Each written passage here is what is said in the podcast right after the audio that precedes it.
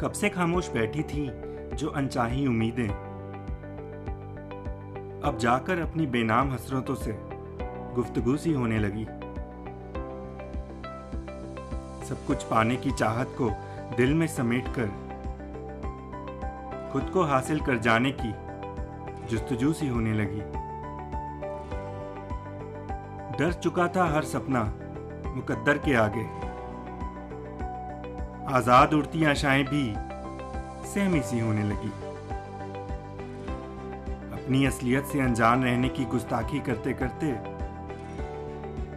खुद पर ही जैसे खुद की बेरहमी सी होने लगी।